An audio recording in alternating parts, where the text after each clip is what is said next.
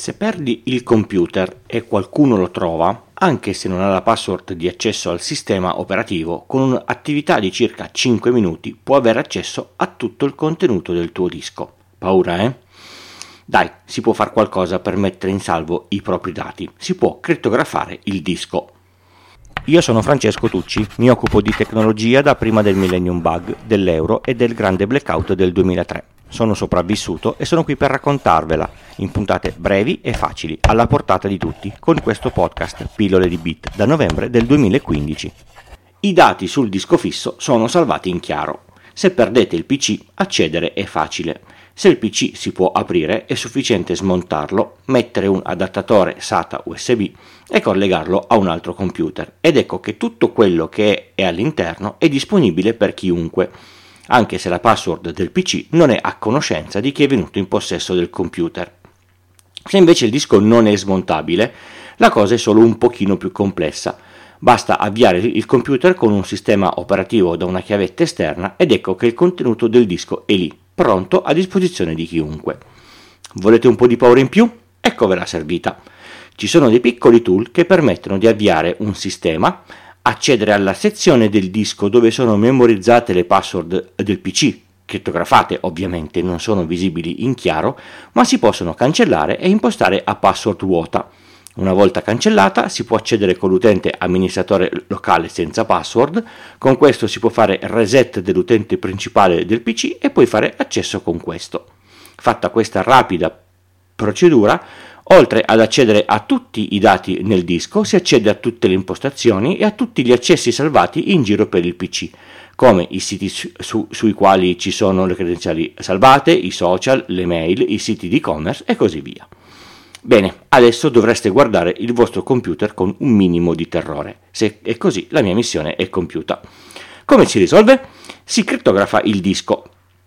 Partiamo da Windows e partiamo con una cosa che non capisco. Il sistema di default per la crittografia non è disponibile sulle versioni home del sistema operativo.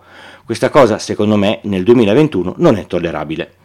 BitLocker sfrutta il chip TPM del computer e funziona pressappoco così, ovviamente ve la sto semplificando. Si abilita BitLocker, il disco viene crittografato con una chiave che è all'interno del chip TPM questa chiave non è a disposizione di nessuno ed è l'unica che può aprire il disco quando il PC viene avviato. Se il PC viene avviato con il suo sistema operativo usando il Secure Boot, il sistema chiede al chip TPM la chiave per decodificare il disco e questo a questo punto può essere letto. Da questo momento in poi la lettura e la scrittura viene fatta sul disco decrittando e crittando al volo i, i, i dati tutti. La procedura è fatta sfruttando la CPU, ma con le capacità di calcolo attuali non ce ne si rende neanche conto. Spento il sistema, i dati restano inaccessibili. Se il disco viene spostato su un altro PC non risulta leggibile perché il chip TPM è diverso. Ovviamente spostare il, il TPM da un PC a un altro è impossibile perché è saldato sulla scheda madre. Se viene avviato un sistema operativo diverso da quello che viene avviato con il Secure Boot, il disco non risulta leggibile. Non risulta leggibile neanche la parte che il tool di cui vi ho detto prima potrebbe eh, accedere per cancellare la, la password rendendola vuota, così per per avviare con l'utente admin senza, senza password. Se avviate il, il, sistema, che magari non parte più, con un sistema esterno, il classico Linux bootable, il, il recupero dei dati ovviamente non sarà possibile. Questa cosa è da tenere presente. L'eventuale ladro potrebbe usare il, il, PC senza nessun problema, ma solo dopo aver formattato il, il disco. I dati restano al sicuro, al massimo saranno cancellati.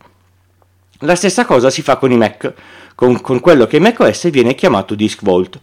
Su Linux, durante l'installazione, si può crittografare il disco partizionando con LVM. In questo caso, al boot vi verrà chiesta una, una password aggiuntiva prima di avviare il sistema. La configurazione di una partizione crittografata con LVM non è così semplice, se non sapete che cosa state facendo fatevi dare una, una, una, una mano da qualcuno. La procedura con Linux non è trasparente come quella di Windows e, e, e Mac, ma vi assicuro che non è impossibile. Resta il problema di Windows Home Edition. potreste pensare di passare a una licenza professional. Si trovano chiavi di upgrade su vari siti da 30 euro a salire fino a circa 100 euro. Non vi dico quali sono perché alcuni sono un po' dubbi. Ecco. Oppure si può usare VeraCrypt, un programma open source che non usa il chip TPM e che nel suo wizard di installazione permette di crittografare tutto il disco di sistema, chiedendo però una password a ogni avvio del PC. VeraCrypt permette, se non ci si sente così tranquilli di, di crittografare tutto il disco e si ha paura, di fare una partizione separata da montare nel sistema come un disco esterno, dentro cui mettere i file più sensibili che non si vuole vengano aperti se il PC viene, viene smarrito. Si possono mettere dentro anche le applicazioni in versione portable che non devono essere installate all'interno del sistema operativo. È anche molto comodo per crittografare i dispositivi eh, removibili come eh, eh le chiavette USB che sono molto più portati a essere persi. Di TrueCrypt e Portable Apps, e, eh, scusate, e Portable Apps ne ho parlato n- nella puntata 144. In alternativa a VeraCrypt potreste provare Cryptomator, che però fa solo un disco cr- crittografato e non l'intero disco eh, di sistema. È sicuramente un po' più moderno di VeraCrypt ed è più studiato da essere usato per esempio con Dropbox o Google Drive. Il vantaggio di Cryptomator e VeraCrypt è che essendo indipendenti dalla piattaforma funzionano un po' ovunque ri- rispetto ai sistemi propri dei tre sistemi operativi. BitLocker per Windows e Disk Vault per macOS vincono in usabilità, sono completamente trasparenti per chi li usa e dovrebbero essere usati sempre e per impostazione predefinita su ogni computer nuovo che configurate, quello vostro, quello dei vostri genitori, eccetera, eccetera. Microsoft dovresti metterlo anche su Windows Home, eh? E, e che succede se perdo l'accesso al, al disco? Per esempio se si rompe la scheda madre e devo collegare il disco a un altro computer o se perdo la password di Vera, Vera, VeraCrypt, questo è un grosso problema. Avete voluto la cassaforte resistente? Se l'avete scelta non forzabile e non avete più la chiave, non sarà forzabile. All'attivazione di BitLocker viene generato un file che deve essere tenuto con la massima cura e la chiave di recupero, persa quella, perso il contenuto del disco. La chiave dal chip TPM non si estrae. Tempo fa c'era una vulnerabilità, ora sistemata nel, nelle nuove versioni. Quando il sistema partiva, se si collegava uno sniffer seriale su determinati piedini del TPM sulla scheda madre, si poteva vedere passare in chiaro la password che dal, che dal TPM passava al sistema operativo.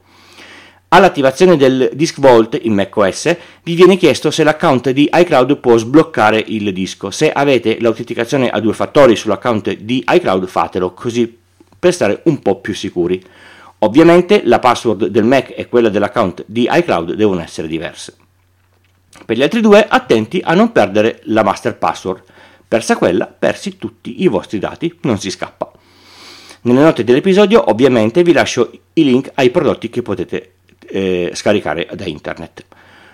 Ultima nota importante e fondamentale. Prima di crittografare i vostri dati assicuratevi di avere un backup. I dati crittografati sono al sicuro da malintenzionati che li potrebbero leggere, ma non da perdite per un qualsiasi motivo, anzi c'è qualche motivo in più per poterli perdere, come la perdita della password, il fault del chip TPM, non che mi sia mai successo, ma è un pezzo in più in mezzo, la corruzione del dato crittografato.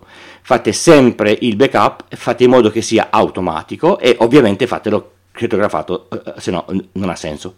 E fate in modo che sia più di una copia e delocalizzato, che col cambiamento climatico è sempre più facile che un evento catastrofico vi porti la casa per un motivo qualunque. Se vi porta via anche i vostri dati di lavoro, con, con, con quali soldi ve la, ve la tirate su una casa nuova? Lo so, tendo ad essere un po' catastrofico, ma cosa vi costa avere una copia in più del vostro backup nel cassetto della casa della nonna che andate a trovare tutte le settimane?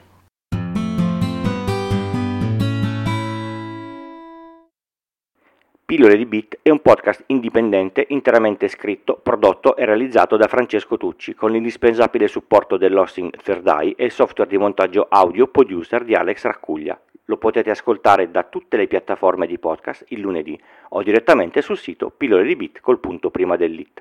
Sul sito trovate anche tutti i canali social per la discussione online e i modi per supportarmi. Il podcast non ha pubblicità. Per chi dona più di 5 euro e mi comunica l'indirizzo, gli spedisco gli adesivi.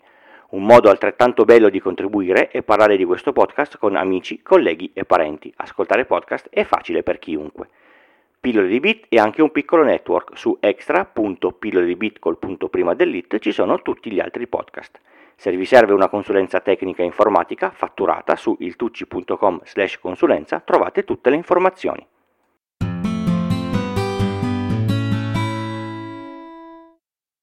Questo tip potrebbe sembrare una sponsorizzazione, ma non lo è. È un servizio che uso abbastanza spesso, del quale sono soddisfatto e del quale, se non conoscete, consiglio di fare una, almeno una piccola prova. Si chiama Indabox, partito parecchi anni fa ed evoluto nel tempo. La sua prima missione era, se vuoi farti spedire le cose e non sei mai a casa, trova uno dei nostri punti di consegna, fallo spedire lì poi passa e prendi il, il, tuo pacco quando sei comodo, costa poco e non diventi matto con le consegne in ufficio o con il fermo deposito in orari impossibili. Poi sono nati gli Amazon Locker e simili e hanno perso un po' di appeal. Così ora fanno anche spedizioni, vai sul sito, prenoti la spedizione, inserisci i, i, i tuoi dati, dici in che giorno deve passare il corriere e dove, il corriere passa, prende il pacco, lo prende e lo porta dove vuoi tu. Va bene per spedizioni da casa verso terzi o anche se qualcuno ti vuole spedire qualcosa, gli, gli mandi il, il, corriere e il pacco arriva bello bello a, a, a, a casa tua. Niente coda alle, alle poste e per me questo vuol dire tantissimo. Il corriere usato solitamente è SDA che fa un po' così così, ma a me non ha mai perso un, una, una, una consegna. Avete ascoltato Pillole di Bit, questa era la puntata 209 e io sono Francesco. Vi do appuntamento al prossimo episodio tra una settimana, sempre lunedì alle 4 del mattino, nelle vostre app di podcast preferite. Ciao!